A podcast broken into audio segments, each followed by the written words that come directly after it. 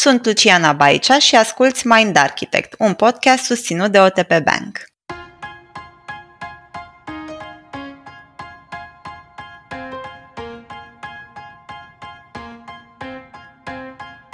Ai reușit să construiești un cont de economii, dar acesta pare că nu te ajută deloc să înmulțești suma, ba din contră? Ți-ai pus toate economiile într-un depozit pentru că nu ai mai știu ce să faci cu banii și în ce să investești? După ce sezonul trecut am inițiat discuția despre finanțe personale, economii și am aflat cum stă societatea românească la capitolul educație financiară, îi avem din nou invitați pe Corina Stoica și pe Dan Popovici, doi specialiști care ni se alătură și în acest episod în misiunea de a desluși cele mai bune metode de a ne gestiona banii pentru a ne transforma economiile în investiții. Discutăm despre cele mai sigure instrumente de investiții, dar și despre cele mai riscante și facem o simulare practică pentru a afla cum poate arăta contul nostru dacă începem să investim acum.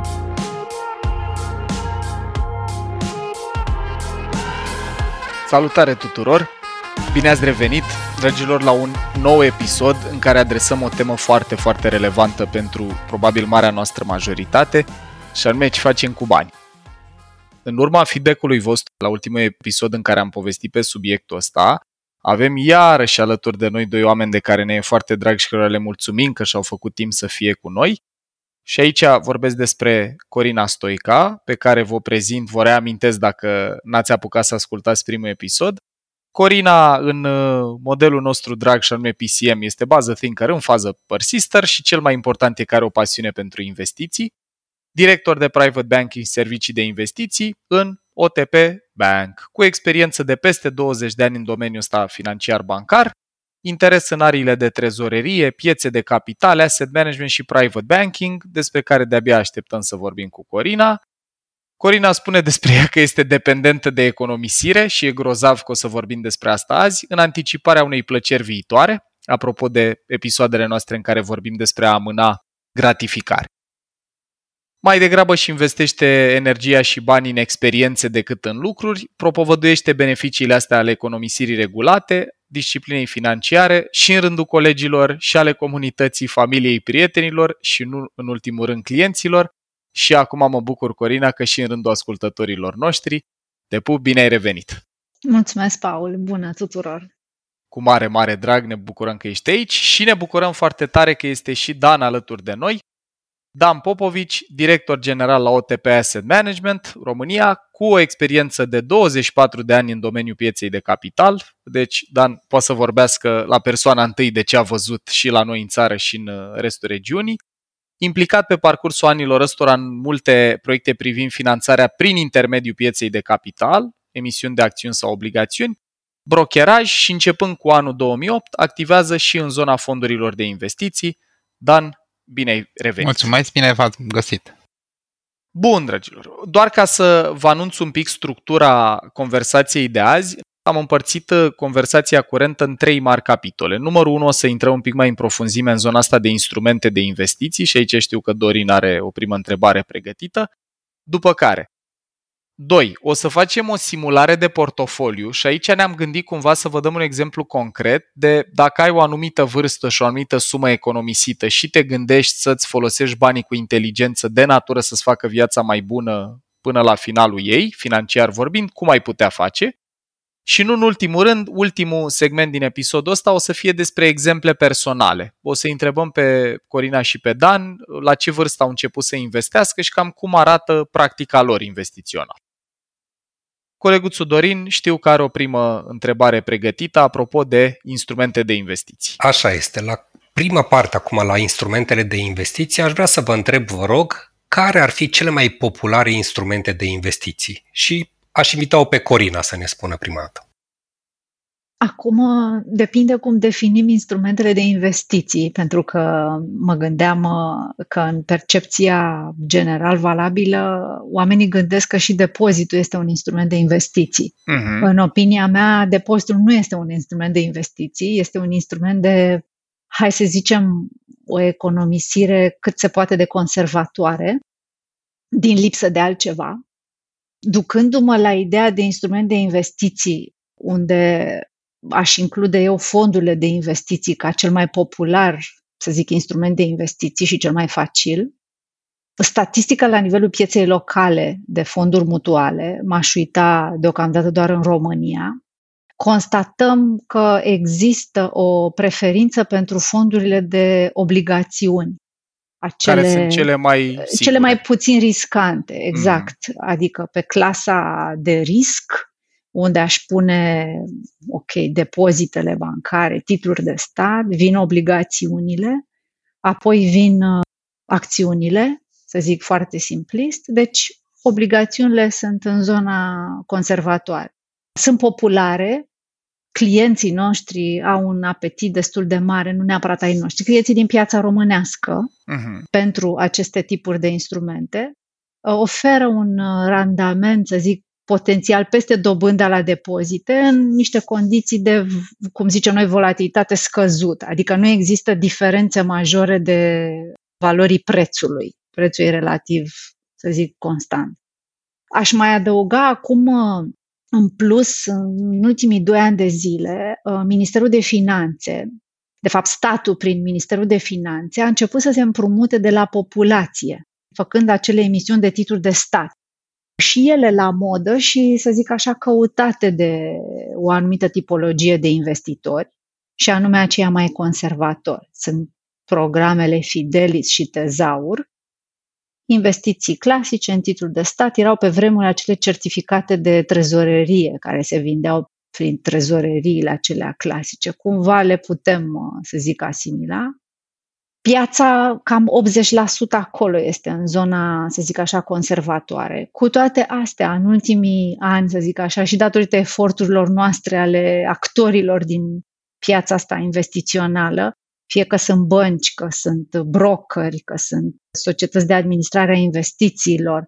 Deci cu toții punem umărul la educarea publicului și la cumva prezentarea alternativelor investiționale și observăm o curiozitate în creștere și spre fonduri care au în componență uh-huh. și acțiuni.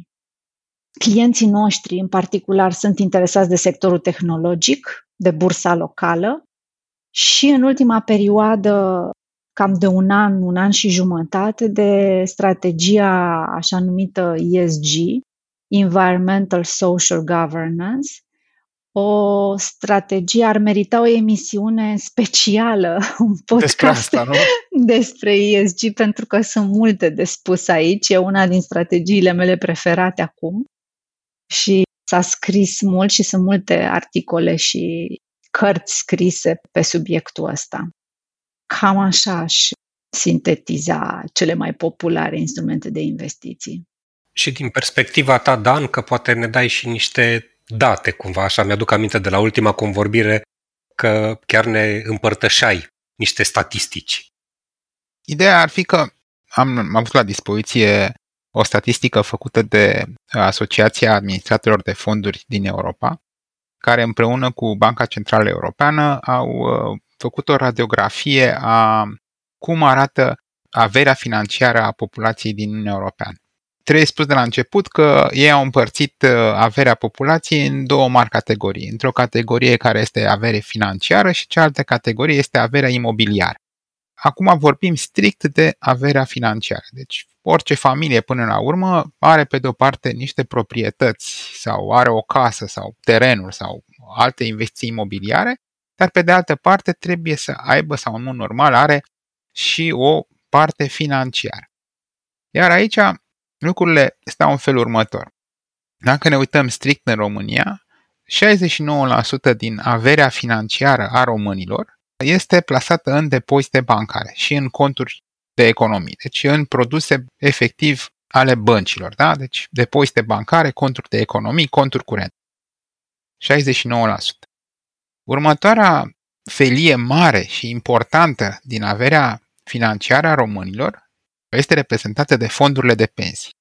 Lucru foarte interesant pentru că, de fapt, aici intervine acel pilon 2 în care cei mai mulți dintre noi uităm că îl avem, cei mai mulți dintre noi nici nu simțim că avem uh, niște sume de bani care ușor, ușor, an de an, s-au strâns și în momentul de față reprezintă aproximativ 16% din averea financiară a românilor.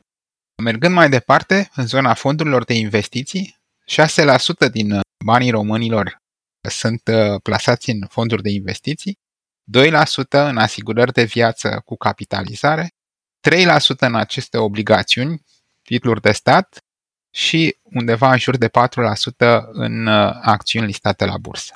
Deci cam așa arată averea financiară a românilor, care radiografia asta este total diferită cu ceea ce se întâmplă la nivel european.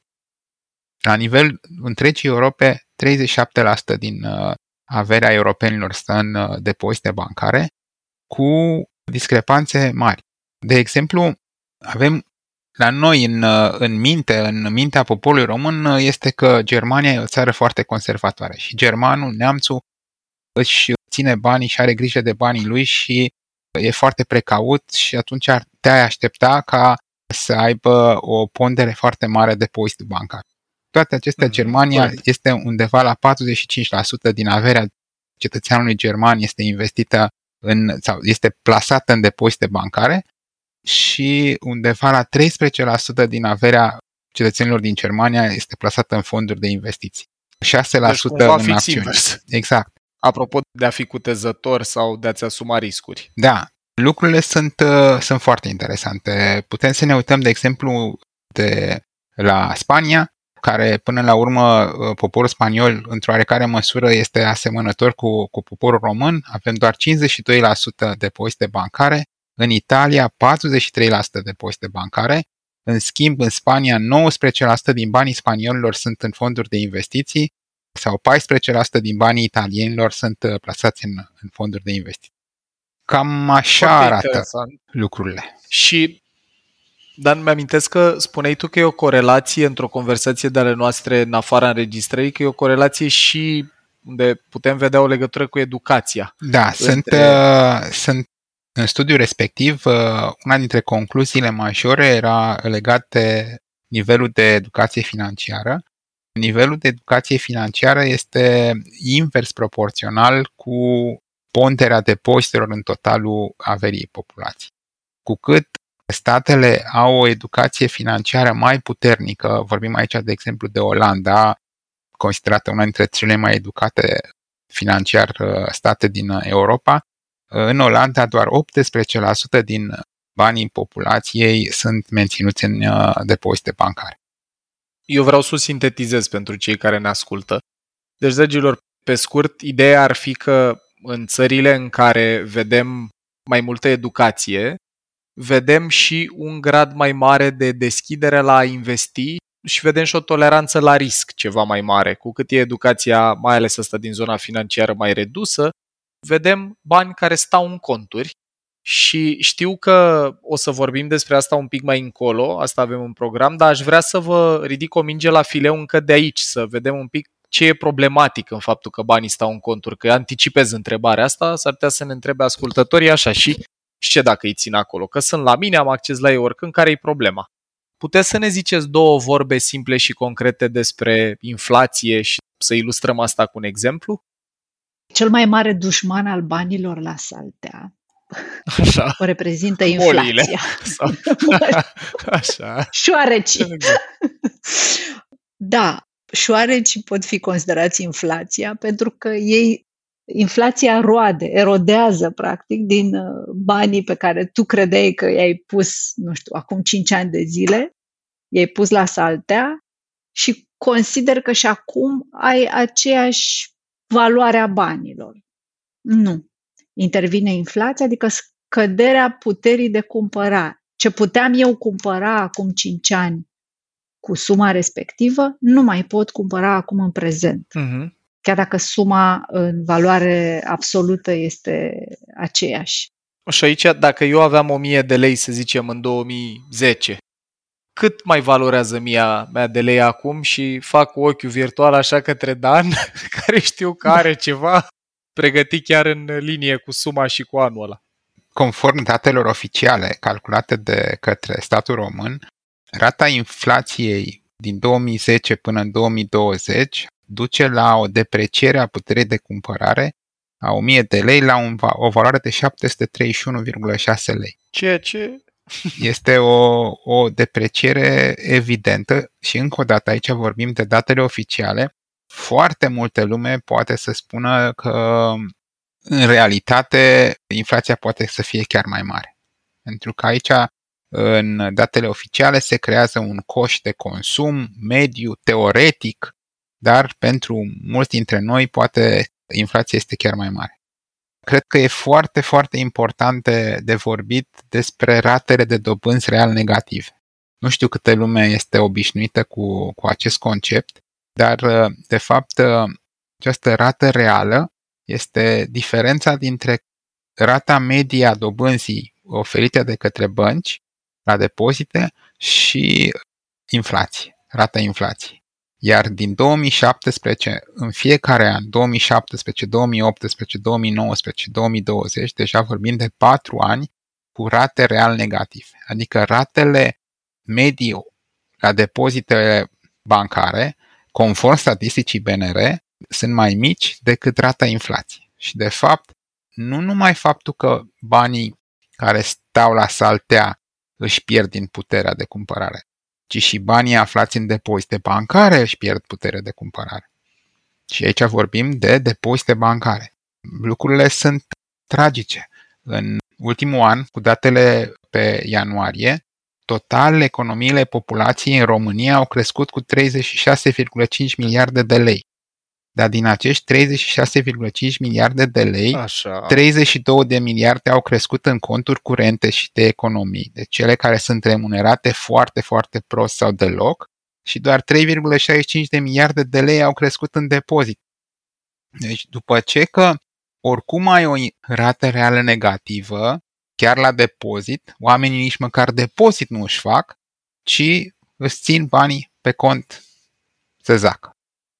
Și asta foarte este util. foarte, foarte trist. Util, Dan. Da, mulțumesc că e practic o argumentație foarte logică și cu date în spate pentru de ce subiectul banilor ar trebui să ne preocupe un pic mai mult, mai ales dat fiind cât de mult efort investim în a-i produce. Sunt multe cărți din astea de dezvoltare personală, inteligență financiară, care spun că oamenii bogați fac banii să muncească pentru ei și oamenii săraci muncesc pentru bani și la noi, din tablou pe care l-ai uh, zugrăvit tu, și într-adevăr concluzia asta e, ca, e cam tristuță situația, e că și dacă muncim mult pentru ei, după aia îi punem într-un loc unde ei își pierd valoarea, chit că îi ținem în sacoșă, în sertar, uh, sub saltea sau unde s-or ține, chit că îi ținem în depozite bancare. Și acum vine următoarea noastră întrebare pentru voi.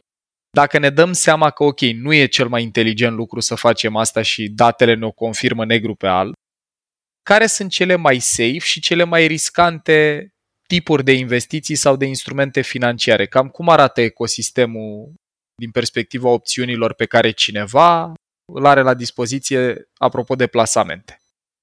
Aș zice că cele mai safe, excluzând din nou zona de depozite, cele mai safe instrumente mm-hmm. financiare ar fi titlurile de stat, acolo unde zicem că împrumutăm statul român.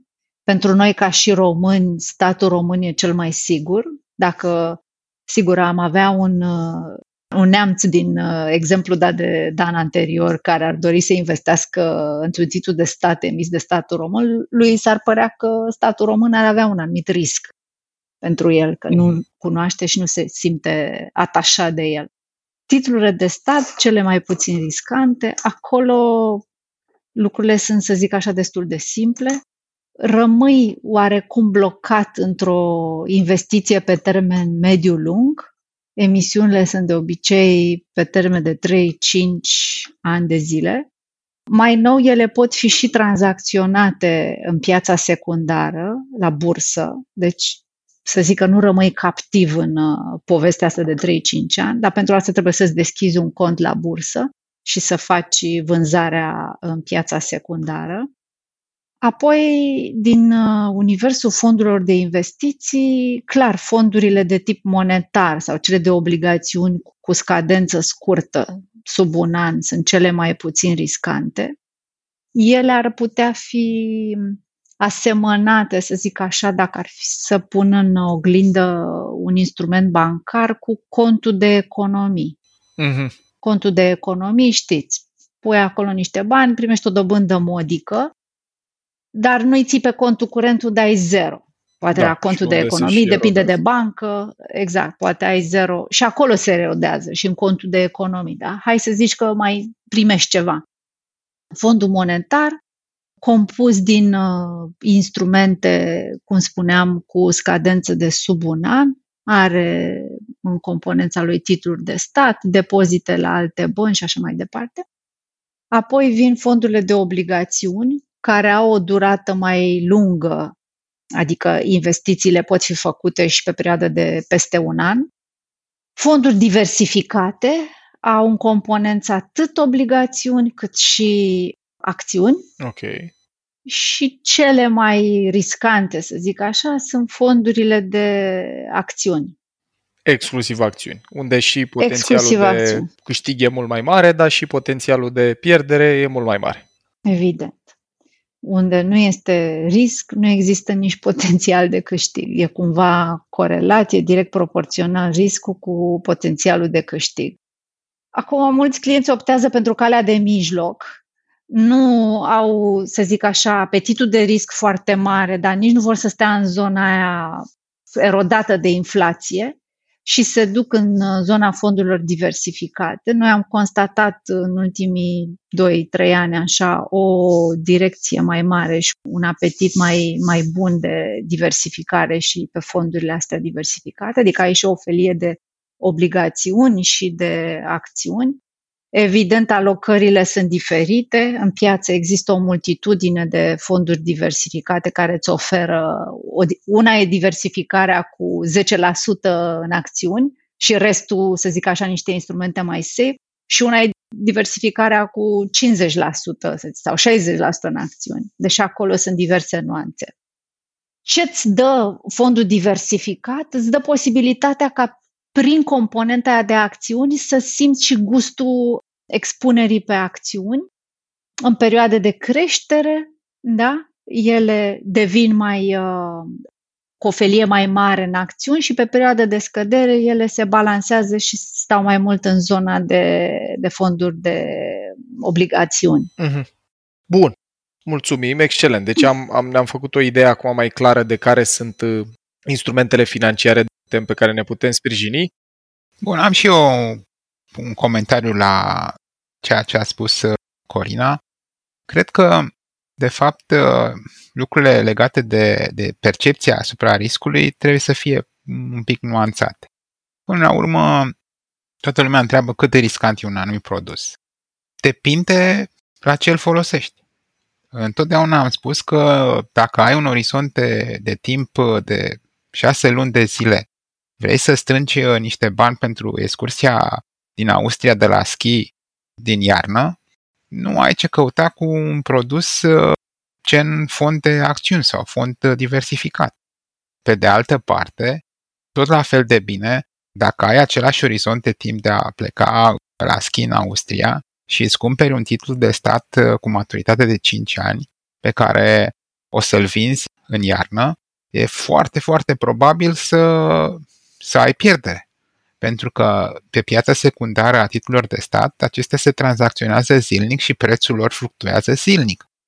De asta cred că orice om când începe să economisească sau își pune problema să economisească și să economisească până la urmă încercând să obțină un câștig mai mare, trebuie în primul rând să stabilească care e motivul pentru care economisește. Pentru că nu cred că este nimeni care să economisească fără motiv. Trebuie să ai un motiv. Pentru ce economisesc? Pentru excursia din Austria sau pentru am cumpărat un apartament uh, sau o mașină peste un an de zile?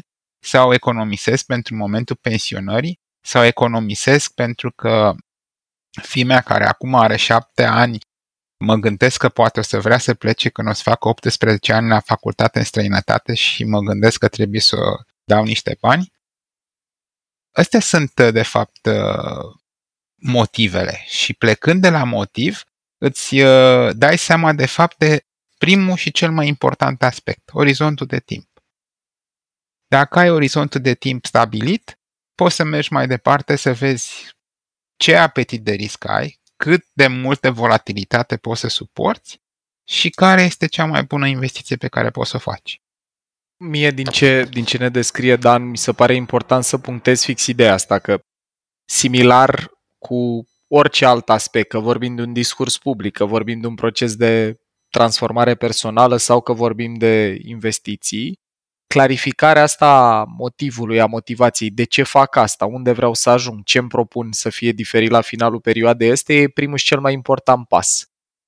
Pentru că dacă suntem într-un grup de prieteni în care ei practică diferite forme de economisire sau investiții, e grozav că o să ne apară și noi impulsul ăsta mai puternic dacă suntem înconjurați de oameni care o fac deja, dar s-ar putea să luăm decizii nefericite legate de în ce anume să investim sau pe ce perioadă, dacă nu ne e clar cum vrem noi să trăim și cum ne propunem ca pasul ăsta pe care îl facem azi, poate ca urmare a episodului pe care îl ascultăm acum, cum vreau eu să fie viața mea mai bună și peste cât timp în 5 ani, în 6 ani, în 2 ani, în 10 ani, la pensie. Și atunci, mulțumesc, Dan, pentru clarificarea asta, că e foarte, foarte importantă. Deci Corina ne-a descris uh, relieful de tipuri de fonduri și nu numai de tipuri de investiții pe care le-am putea avea în vedere și din ce ne spune Dan, eu mi-au ideea asta foarte importantă, să mă gândesc pentru ce o fac, cum vreau să-mi fie mai bine și la final, după ce îmi sunt clare astea, o să pot să discern, să aleg mult mai înțelept ce urmează să aleg. Super. Un ultim comentariu. E adevărat, poate sunt subiectiv pentru că lucrez în zona asta de asset management, dar cred că este important de spus că industria de asset management din România în momentul de față are soluții pentru fiecare dintre nevoi. Adică are soluții și pentru nevoia de a avea strânge bani pentru vacanța de la schi. Mm-hmm. Are o soluție și pentru o nevoie de, de bani peste 2 ani sau 3 ani sau peste o nevoie de bani de peste 25 de ani. Și asta este lucru frumos în zona asta, pentru că există un fond pentru fiecare dintre potențiali investitori. Asta e super îmbucurător. Eu până acum mi-am pus pe foaie, mă bucur foarte tare că am mai multe argumente cu cifre să-i conving pe părinții mei să nu-și mai țină bani în conturi de economii. Și ca să-mi fac argumentul și mai puternic, o să vă întreb în continuare care sunt instrumentele voastre preferate dintre cele listate mai devreme, în funcție de gradul de risc și, hai să zicem, pornind de la o perioadă de 15-20 de ani în care aș vrea să îmi investesc banii. Lăsăm poate deoparte vacanțele pentru anul viitor. Sau, dacă considerați relevant, ne putem uita și la astea. Mie personal îmi plac uh, foarte mult fondurile de acțiuni. Acum, ca o paranteză, apropo de uh, subiectul discutat mai devreme, eu cred că invariabil cu toții avem și obiective pe termen lung. Este imposibil, indiferent de vârsta pe care o avem, cu toții avem ceva care ne leagă de viitor. Și atunci lucrul ăsta ne permite să fim curajoși și să putem să direcționăm o parte din bani și în instrumente așa considerate etichetate mai riscante, care au un potențial de câștig mai bun pe viitor. Este și acea regulă, Dan, la vârsta de 20 de ani să ai 80% din bani în uh, acțiuni și apoi pe măsură ce avansezi în vârstă se schimbă procentul. Da, oameni de 20, 25, 30 de ani își permit să fie curajoși, pentru că orizontul de timp pe care l-au în față este unul consistent și confortabil, să zic, pentru a, a alege și genul ăla de, de instrumente care îți aduc cele mai juicy, așa, cele mai plăcute randamente. Cum spuneam, îmi plac fondurile de acțiuni, închid paranteza acum. Iar dacă ar fi să aleg ca și teme investiționale, pentru că și fondurile de acțiuni este un univers aproape infinit de, de fonduri, de acțiuni, mă interesează, cum ziceam mai devreme, zona de investiții sustenabile, așa numită strategie de ESG, Environmental Social Governance. Asta înseamnă că sunt fonduri care investesc în companii, companii atente la mediul înconjurător, companii care își pun în politica lor de corporate governance, suntem atente la mediu, suntem atente la tot ce înseamnă oameni, la diversificare, la incluziune socială, donăm, avem campanii de sharing. Deci tot, tot universul ăsta de a ne îngriji de planetă și de viitorul nostru, în esență, al copiilor noștri, de dezvoltare sustenabilă. Mari investitori instituționali și ei, mai nou, sunt diverse directive europene care impun uh, alocarea unei felii consistente din activele lor în zona aceasta de ESG, de companii sau de fonduri de investiții care au această strategie sustenabilă, de dezvoltare durabilă. Apoi o altă temă preferată mie este cea de tehnologii, pentru că trăim într-un univers dominat de dezvoltarea tehnologică. Pandemia a adus cu ea o creștere exponențială a tot ce înseamnă acces digital și mediu online și conferințe, orice se poate s-a mutat în zona online și atunci aceste companii care activează în sectorul ăsta au beneficiat și vor beneficia, așa cred eu, de, de creștere în continuare. Cumva cam, cam astea ar fi temele mele preferate de investiții. Desigur, am uh, în continuare și un portofoliu de acțiuni. Nu mai am timp să mă ocup de el așa cum mă ocupam uh, mai de mult. De asta, apropo de discuțiile noastre de la început, sunt bune investițiile în acțiuni, doar că trebuie să aloci o bucată semnificativă de timp, de energie, să urmărești, să vezi ce se întâmplă în piețe în orice moment Uh, eu, ca și broker uh, cu, cu antecedente de broker, înțeleg foarte bine lucrurile astea și îmi face plăcere să urmăresc, doar că în, într-un anumit moment al vieții n-am mai avut suficient timp să urmăresc zilnic, cu regularitate, ce se întâmplă în piețe și atunci am preferat ca o parte din averea mea să o las în zona de fonduri de investiție, acolo unde sunt manageri de fonduri care ei fac asta în, într-un mod activ, deci ăsta fiind job description-ul lor. Iar job description-ul meu între timp s-a modificat, a devenit altul și nu mi-a mai permis să fiu atât de concentrată și focusată pe zona de acțiuni. Dar am în continuare, cum spuneam, un portofoliu de, de acțiuni din care culeg dividende și mi măresc astfel uh, și randamentul în final pe investiție. Super. Corina, mulțumim tare. Aici sunt curios și de preferințele lui Dan. Nu vreau să scape să ne spună despre el ce îi place lui. Mie îmi plac toate produsele pe care le administrăm noi ca și companie. Sincer, așa cum spuneam, e vorba prima dată de, de nevoie. Pentru că eu cred că nimănui în lumea asta nu îi place neapărat sau nu cred că își propune să aibă nu știu ce fond de investiții. Cineva care îi face o investiție sau o obligațiune sau o acțiune, nimeni nu-și propune să facă lucrul ăsta sau cei mai mulți dintre noi nu ne propunem. Noi căutăm uh, o soluție la o problemă. Avem o problemă. Problema mea, așa cum spuneam, este excursia la schi. Mai trebuie să mai am niște bani în plus pentru peste șase luni de zile. Am o problemă că știu că, nu știu, peste șapte ani sau nu șapte ani, mai mulți poate chiar. Dacă copilul meu acum are 8 ani, peste 10 ani, când o să aibă 18 ani, vreau să-i asigur niște bani pentru a putea să se ducă la o facultate în străinătate. Cea mai mare problemă și cea mai mare cheltuială pe care trebuie să ne pregătim uh, este cea pentru momentul retragerii din activitate. Deci e clar că avem mai multe nevoi, sau eu personal am mai multe nevoi și automat pentru fiecare dintre nevoi încerc să-mi creez, măcar în mintea mea, un subportofoliu.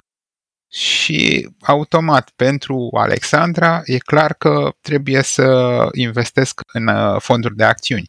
Pentru momentul pensionării, tot la fel, există o pondere mare de acțiuni și o pondere mai mică de obligațiuni. Pentru nevoile mai apropiate, ponderea evident se duce spre, între, spre exemplu, un fond uh, cu durată scurtă, care are volatilitate extrem, extrem de mică și care funcționează similar cu un uh, cont de economii. Deci mie îmi plac toate produsele.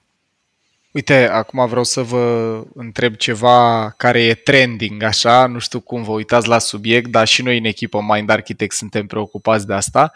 Cum arată cumpărarea și investițiile în criptomonede din perspectiva voastră? Ele au căpătat așa tot mai multă tracțiune în ultimii ani și hype și, cum să zic eu, aura asta de bulă. Dar dacă ne uităm la tehnologie și la faptul că sunt totuși prezente în viața noastră și nu or să dispară prea curând, ba al doua cea mai valoroasă companie din România acum e Elrond, după UiPath e al doilea unicorn, au o capitalizare acum de 3 miliarde de dolari. Voi cum vă uitați la subiectul ăsta? Eu uh, personal nu am investiții în uh, criptomonede, însă constat așa, uitându-mă la cercul meu de prieteni, de cunoscuți, pentru că, da, e un subiect la modă și mm. se vorbește mult despre investițiile în cripto, mai ales că au fost creșterile astea fabuloase și mm. dublări, triplări, quadruplări, nu mai știu, de investiții. Ce constat așa cu oarecare surprindere este că cumva oamenii sunt mult mai deschiși la ideea asta de a investi în cripto decât la ideea de a investi, nu știu, în acțiuni sau într-un fond de investiții. Pare mai facilă, pare mai atractivă pentru că se vorbește foarte mult, pentru că e cool să mm. avem cripto, pentru că toți arătăm pe smartphone, uite ce face investiția mea în Bitcoin. Uh-huh. Și e un subiect de conversație și e ceva cu care te poți lăuda.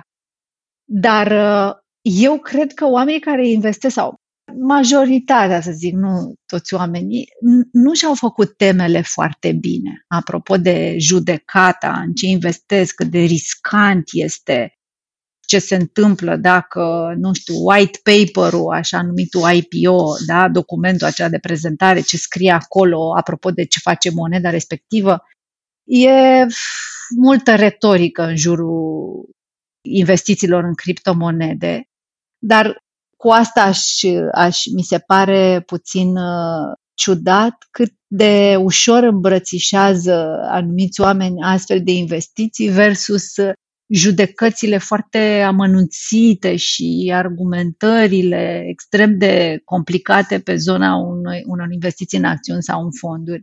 Deci e emoțional și, aș zice, și irațional în anumite momente. Uh-huh că noi tot uh, decodificăm lucrurile aici în cheie călăresc și elefant, e cumva de înțeles de ce oamenii fac asta, pentru că odată e ceva ce poate să producă mult FOMO, fear of missing out. Dacă eu am o cunoștință care a investit, de exemplu Luci știu care are o cunoștință care a investit câteva zeci de dolari, parcă și acum are câteva mii. 10. 10 dolari și acum avea 4 mii parcă. Și astea sunt niște povești uh, prezente în cercul nostru de prieteni. Probabil că fiecare dintre noi au cunoscuți, cum ziceai și tu, Corina, da. care fac asta.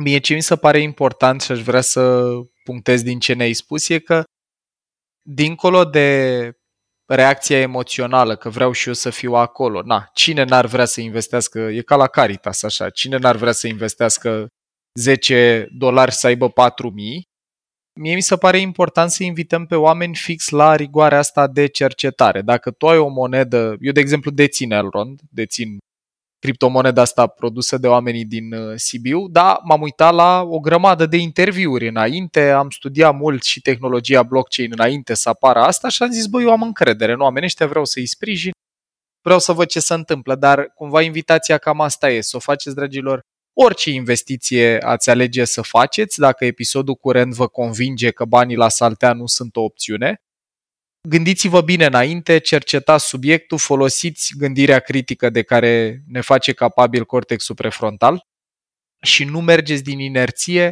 către nicio direcție, chit că sunt prieteni care au, nu știu, toți banii în cripto și alții care au acțiuni la Tesla sau la alte companii. Important e să ne gândim în linie cu ce spunea Dan, ok, la ce mă ajută pe mine, cum arată în planul meu de viață mișcarea asta investițională pe care vreau să o fac? Și dincolo de planul meu de viață, care e fundamentul, nu partea de percepție emoțională, ci care e fundamentul rațional pentru care tehnologia, compania, moneda X sau Y are sau nu are sens.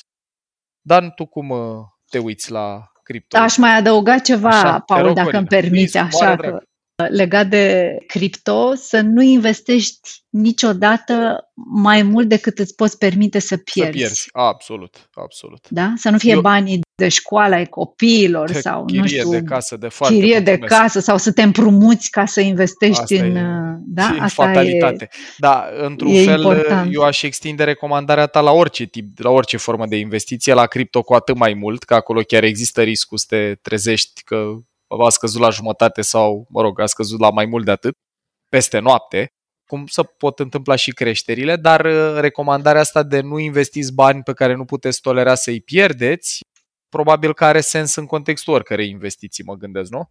Mai mult în cele cu grad de risc mai mare, într-adevăr. Bun, unde în poți să obligațiuni pierzi și presupun tot. că na, nu poți să Nu. pierzi într-un an 30% sau 40% din tot ce ai investit.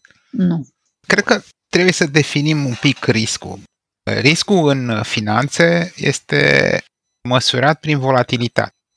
Deci prin mișcările în sus și în jos, pe termen scurt, ale prețului activului respectiv. Ăsta este riscul. Și din punctul meu de vedere, toate investițiile în criptomonede sunt uh, extrem de riscante datorită volatilității. Pentru Mhm. că prețul se mișcă foarte puternic în sus și în jos. Eu aproape că aș spune că nu sunt investiții. Eu zic că sunt tranzacții speculative.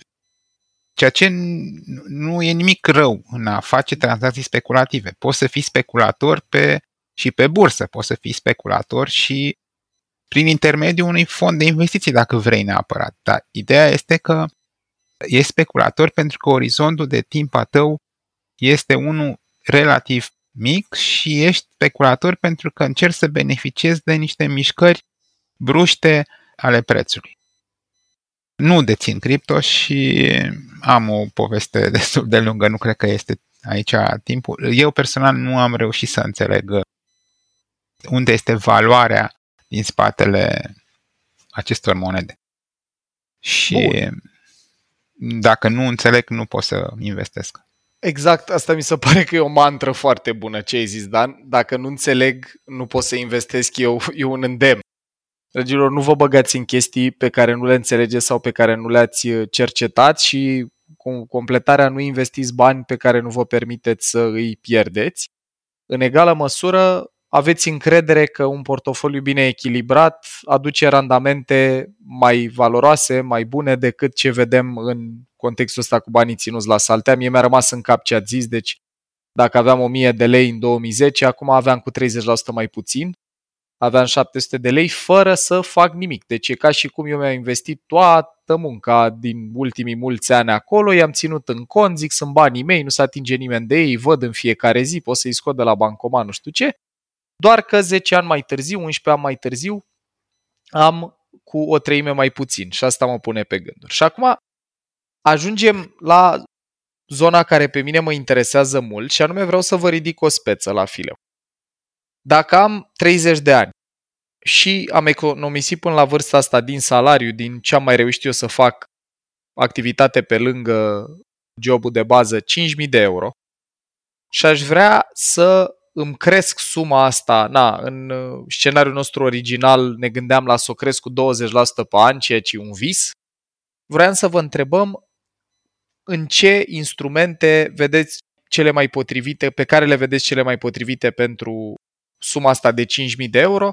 Hai să facem din perspectiva fiecăruia dintre voi o simulare de portofoliu. Deci 30 de ani, ăsta e vârsta pe care o are persoana despre care vorbim și, dragilor, vârsta asta am ales-o pentru că bazinul nostru cel mai puternic de ascultători e fix în plaja 24-35, deci undeva la jumătate am hotărât să alegem asta, avem 5.000 de euro economisiți, am înțeles din conversația de până acum, criptourile nu sunt ceva la care ne-am uitat, neapărat pentru subiectul ăsta, hai să vedem cum ați aloca atât pe tipuri de instrumente, cât și pe grade de risc suma asta. Voi cum o vedeți? Și știu că Corin aici are o argumentație mai amplă, așa că îi dăm microfon. În primul rând, aș sta de vorbă cu tine, să văd dincolo de cât îți dorești să crești suma în fiecare an, care este motivul pentru care investești, uh-huh. care e obiectivul.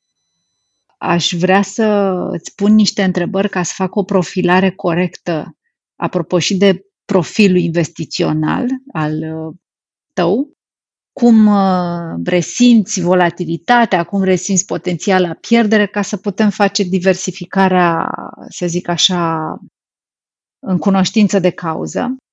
Pentru că oamenii sunt diferiți, cu toleranță la risc diferită, dar dacă identificăm un orizont de timp lung, suficient de lung, putem să, să ducem diversificarea și în zona instrumentelor mai riscante.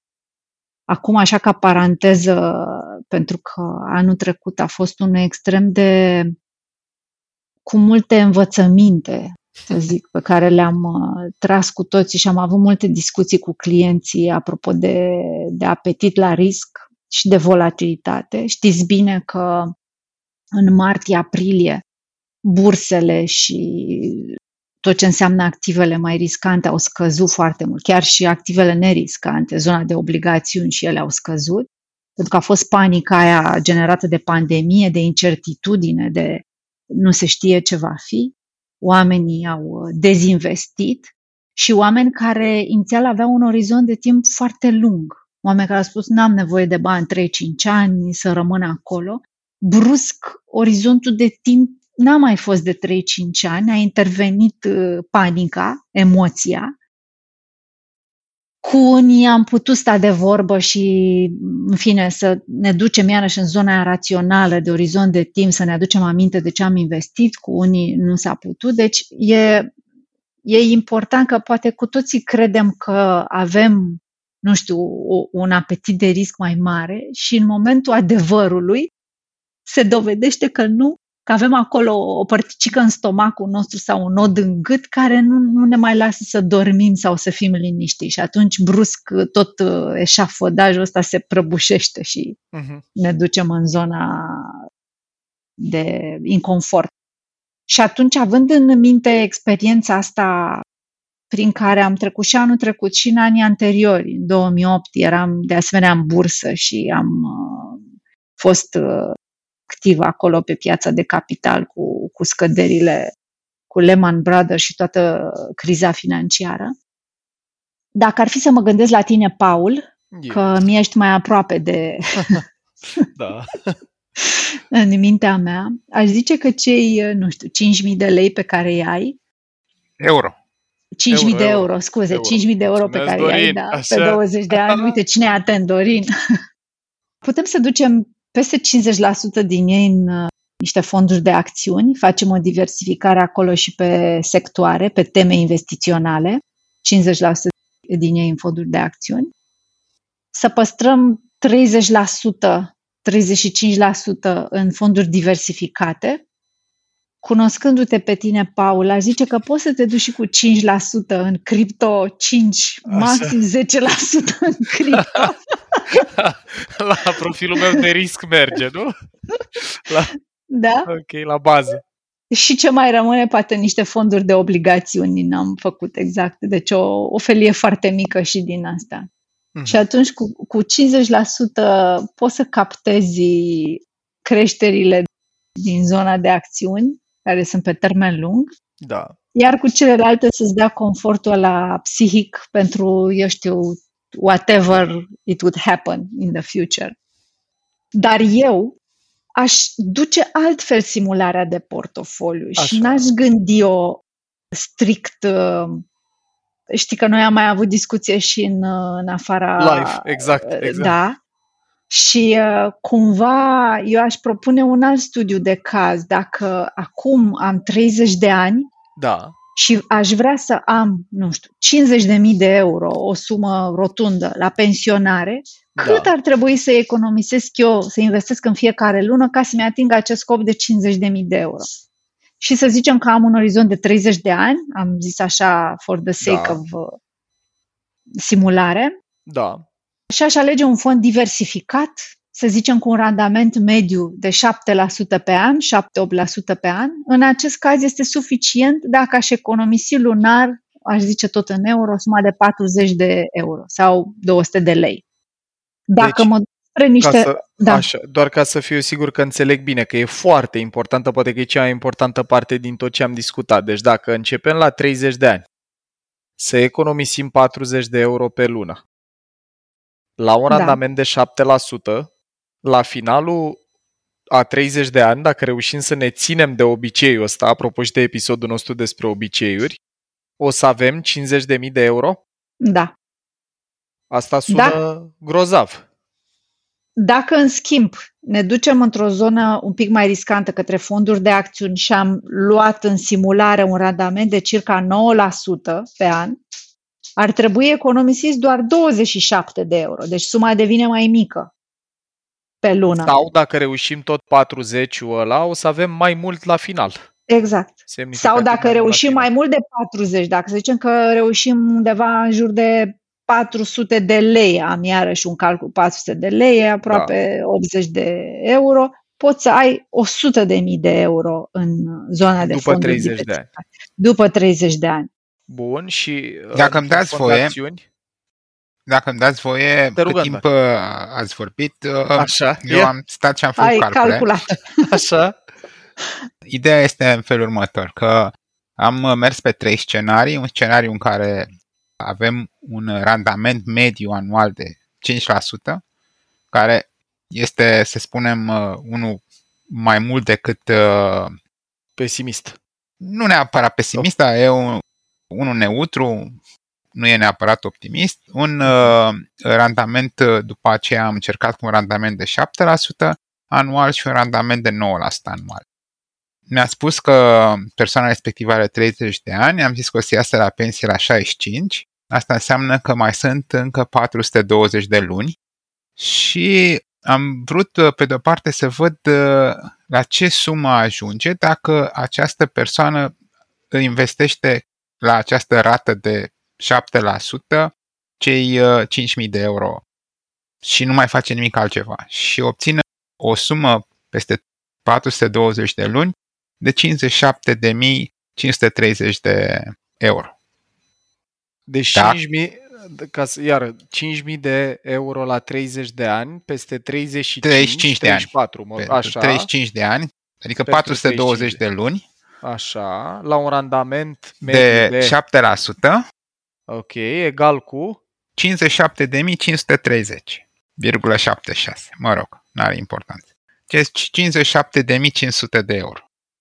Dacă aceeași persoană are cei 5.000 de euro, dar se hotărăște să mai pună deoparte, să mai investească lunar încă 100 de euro, suma crește de la 57.500 la 238.000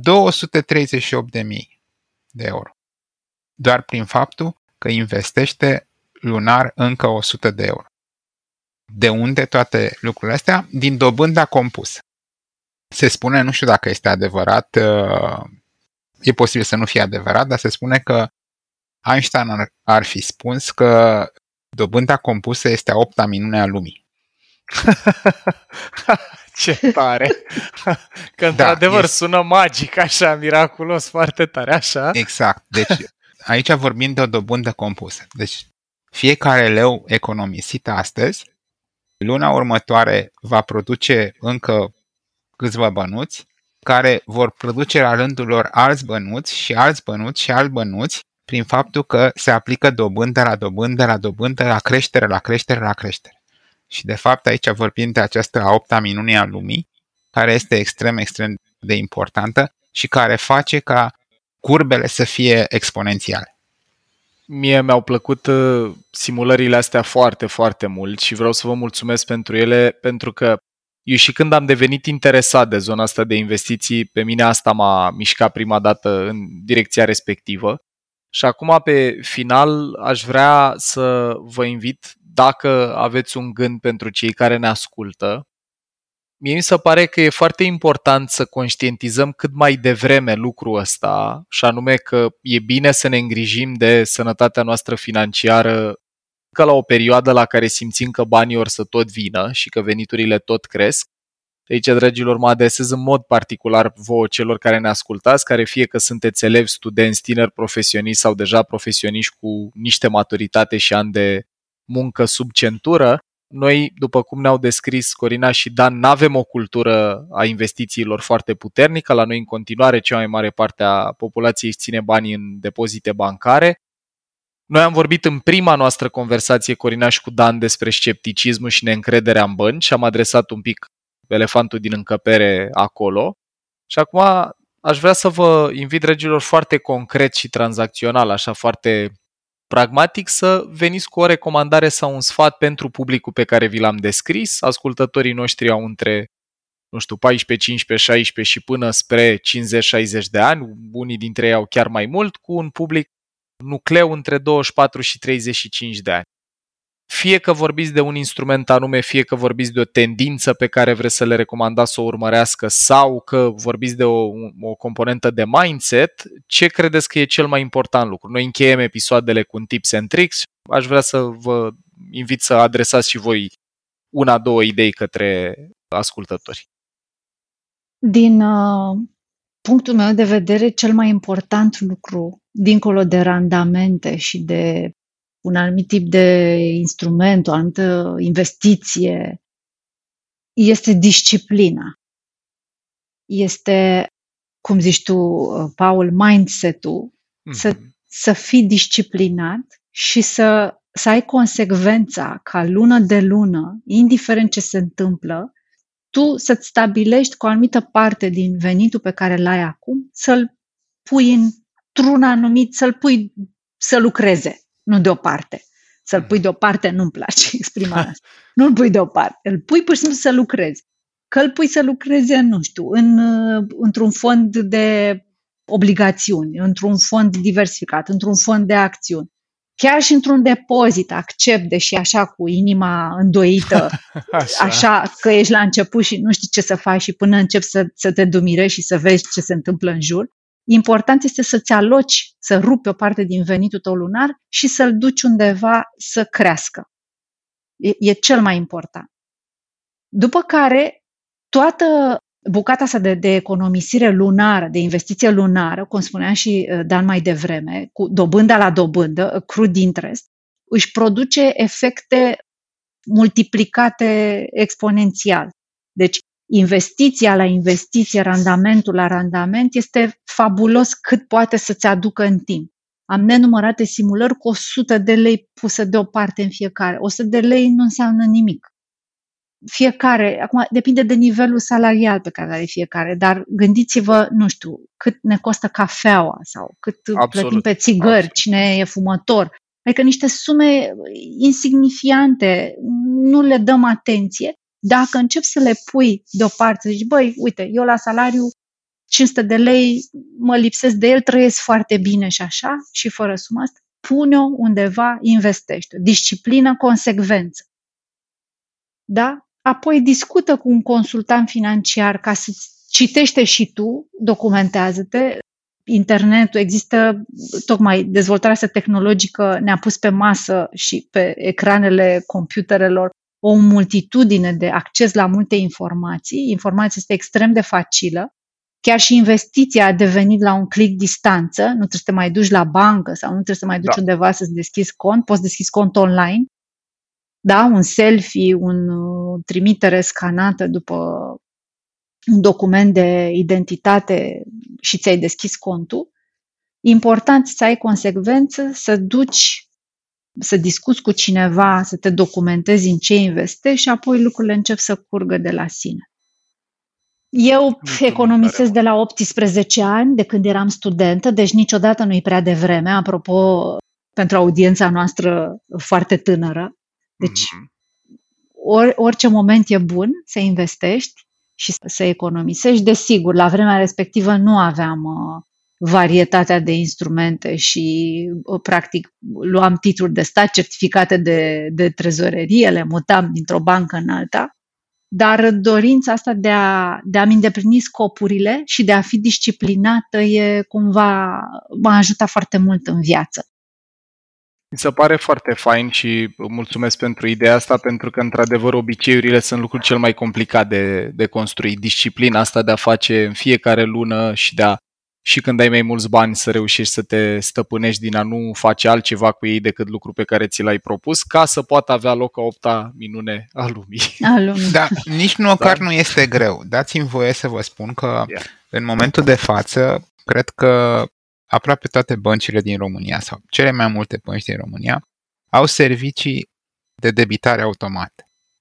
în sensul că inclusiv în cazul OTP Bank România există un serviciu care se numește robotul de economii, în care un roboțel vine într-o anumită dată din lună, îți ia ce sumă ai zis tu că vrei să economisești și ți-o aruncă automat într-un fond de investiții pe care l-ai ales tu. Lună de lună, lună de lună. Acum, marea șmecherie, marea, marele secret este să stabilești acea dată în care să vină roboțelul imediat după ce îți iei salariu. Pentru că, de fapt, tu te plătești prima dată pe tine și după aceea plătești și celelalte lucruri. Cu toții plătim uh, facturi. Toată lumea când, sau foarte multă lume când uh, primește salariu, în ziua de salariu, se apucă și își plătește facturile. Pentru că știi că trebuie să le plătești. Factura la curent, factura la gaz, factura la telefon, ți-o plătești. Automat ar trebui să te plătești și pe tine. Pentru că toți banii ăștia pe care tu îi economisești sunt de fapt o plată pentru o viață mai bună peste 25 de ani, peste 30 de ani, peste 35 de ani. Da, și automatismul ăsta, eu, deci Dan, la tine asta ar fi recomandarea, da? Să încerce să folosească tehnologia de natură să automatizeze o decizie Exact. conștientă Exact. Și să-i prioritizăm pe Dorin, Dana, Luciana, Corina, Dan și Paul din viitor, făcând investiția asta la fel cum plătim uh, Enel, Leon uh, și alți Exact. furnizori pe care îi avem, telefonie și așa mai departe. Mi se pare o idee grozavă și, dragilor, ce aș vrea și eu să adaug din perspectiva asta neuroștiințifică și de optimizarea felului în care gândim, e că în fapt ăsta e cel mai complicat lucru.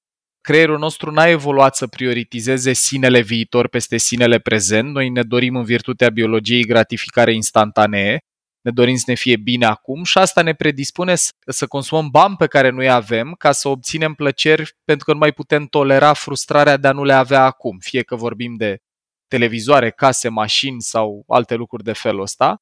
Și ce propunem noi aici e fix opusul, să ne dăm seama că trăim în cea mai totuși longevivă, pașnică și până una alta prosperă perioadă din istoria omenirii, cum am mai zis noi în podcast, și că o să ne mulțumim foarte tare dacă începem încă de pe acum să investim fiecare dintre noi cât putem, preferabil cu disciplină sau automatizând procesul, că asta e partea superbă la tehnologiile curente că permit automatizarea procesului și cu siguranță Dan, Corina, Paul, Dorin, Dana sau Luciana din viitor vor mulțumi alter ego-ului sau eului nostru din prezent că am luat decizia asta acum. Mulțumim din suflet ca și la ultimul episod am sentimentul că puteam să mai vorbim mult și probabil o să apară în Mind Architect o secțiune dedicată conversațiilor despre inteligență financiară și despre relația noastră cu banii în general.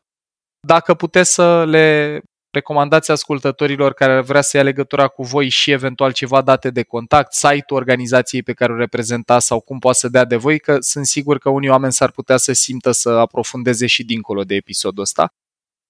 Uite, o să încep eu. Cred că e foarte util și să găsesc foarte multe informații pe blogul nostru.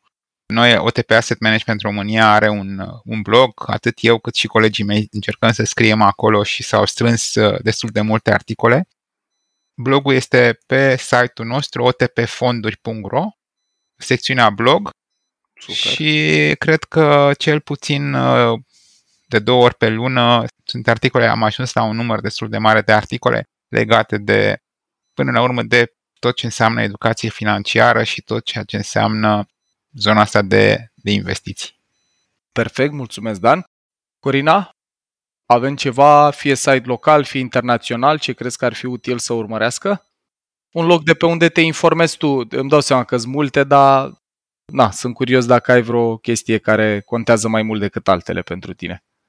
Eu citesc Wall Street Journal, Beautiful. am uh, investing.com, am uh, Bloomberg ca surse de, de informare.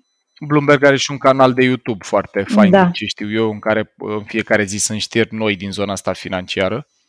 Iar local uh, și pe, pe site-ul OTP Bank România găsiți informații utile despre uh, bucata asta de economisire recurentă, regulată și cum putem automatiza și cum putem disciplina oamenii să, să se gândească și la viitor, fără să fie frustrați în prezent. Iar uh, adresa mea de e-mail, dacă credeți că e utilă, sigur că o pot uh, share cu audiența, este corina.grigore arond otpbank.ro Super, Corina. Îmi Mulțumim. face plăcere întotdeauna să discut despre investiții, să dezbat orice fel de argument uh, contra investițiilor, de ce să nu? Întotdeauna voi avea cinci argumente. cu baza de, de Tinker. Da. Așa, perfect, perfect. Super. Da. Guys, în numele întregii echipe și în numele comunității vă mulțumesc tare mult. Eu cred că e nevoie de mai multe conversații de felul ăsta. Ascultătorilor și celor care ne urmăresc fie pe rețelele de podcasting, fie pe YouTube, Dragilor, dacă vă doriți mai multe conversații de felul ăsta, ne interesează foarte tare feedback-ul vostru, pentru că, iată, în România, cum spunea și Dan la începutul episodului, e nevoie de mai multă conștientizare și mai multă educație în zona asta. Noi încercăm să testăm genul ăsta de subiecte comunitatea noastră care are ca pasiune principală neuroștiința și psihologia, dar e o întâlnire, cred eu, de bun augur între felul în care funcționează mintea noastră și genul ăsta de conversație, respectiv date. Așadar, comentarii oriunde vă e la îndemână, fie pe Instagram, pe Facebook, pe YouTube sau oriunde ne urmăriți sau ne ascultați. Suntem tare curioși dacă vedeți valoare în genul ăsta de discuții și vă mulțumim că ne-ați ascultat. Vă dorim ca la fiecare episod un călăreț puternic și un elefant înțelept care să ia decizii financiare cât mai inspirate.